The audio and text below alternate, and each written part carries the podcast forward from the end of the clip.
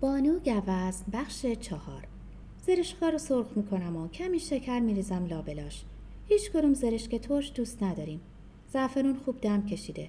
خلال پسته ندارم ولی همیشه زرش هم خوشمزه میشه. ماست خیار درست می‌کنم و روش پودر گل سرخ میریزم. سیب زمینی های دور مرغ که می‌ذارم امیرعلی سرکلش پیدا میشه. کمی عبوسه. جمعه ها کلا روز خوبی برامون نیست. انگار دلمون می‌خواد زودتر تموم شه. تا هر کدوم بریم دنبال زندگی شخصیمون. ماهی یه بارم نمیریم دماوند که به مادرش سر بزنیم. اونم عادت کرده و فقط تلفنی احوالمون رو می‌پرسه. دو سال اول خیلی به تیپ و تار هم زدیم. مخصوصا وقتی فهمید خونه مادر من مب نداشته وقتی امیرعلی اومده برای مراسم ازاش ولی بعد به قول سارا با مهره مارم رامش کردم.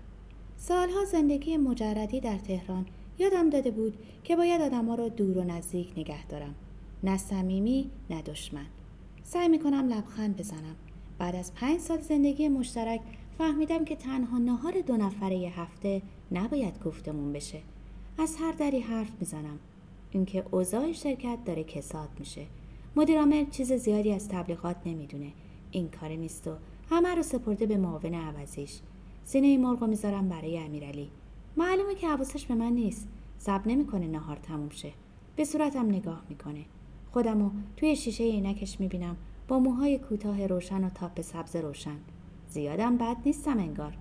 بی مقدمه میگه جدا تصمیم گرفتی بیای بیرون تا تا خیلی وقت منتظر این سوالم. شونه ای بالا میندازم و میگم خسته شدم. کار بدون رشد و یک نواختیه. با چندر قاس حقوق. قاشقش رو تا نیمه پر می‌کنه. روی برنج کره ریختم. ولی معلوم اشتها نداره. بیرمق به نظر می‌رسه.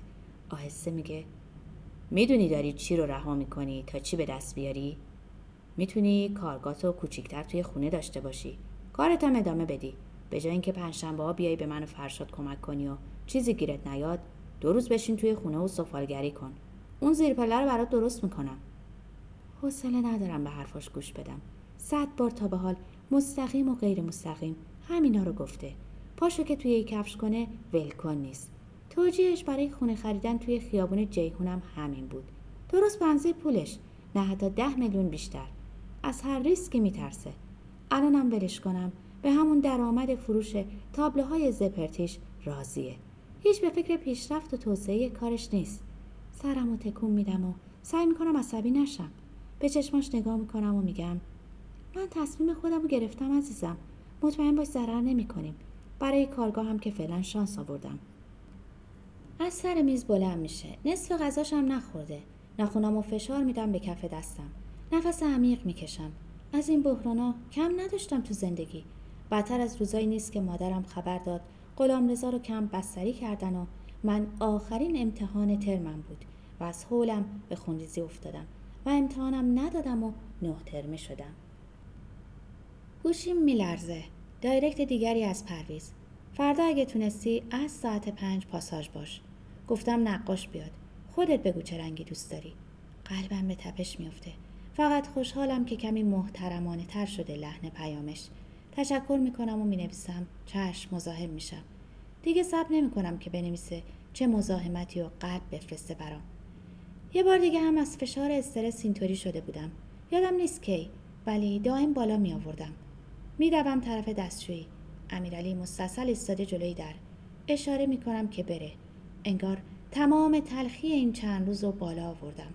صداشو میشنوم که میگه من به خاطر خودت میگم که راحت تر باشی وگرنه هر کاری دوست داری انجام بده. مگه تا حالا غیر از این بوده؟ سرد شدم. دیگه چیزی برام مهم نیست. حالم داره از قفسه پنجشنبه ها به هم می‌خوره. اگه من نبودم که الان به فکر عوض کردن ماشین نمیافتاد. دست چک من؟ فیش حقوقی من زبون ریختنای من مشتریداری من مهمون نوازی من حمالی های من. خب معلومه که بعد عادت میشه. فقط فکر کارگاهه که گرمم می‌کنه. با خودم فکر می‌کنم رنگ قرمز گرم و قشنگه. هنری و متفاوتم میشه. اون راهروی کوچیک پشت رو می‌ذارم برای بسات چای یا قهوه و سیگار و استراحت. بعد در رو میبندم و چرخ سفالم رو راه میندازم. از کم شروع می‌کنم و چیزای یونیک. ست جای اود و شمدون. گنجشکای کوچیک جغدا لعابای شیک و متفاوت. خودم می‌دونم چی کار کنم. نیازی به نگاه عمیق و ابتکار و هنر فردی ندارم. نمی‌خوام کسی به من بگه هنرمند. می‌خوام کارم بگیره و خنزر پنزر فروشی های شهر رو کارگاه من تغذیه کنن. می‌خوام برند بشم. با مشتری های دائمی.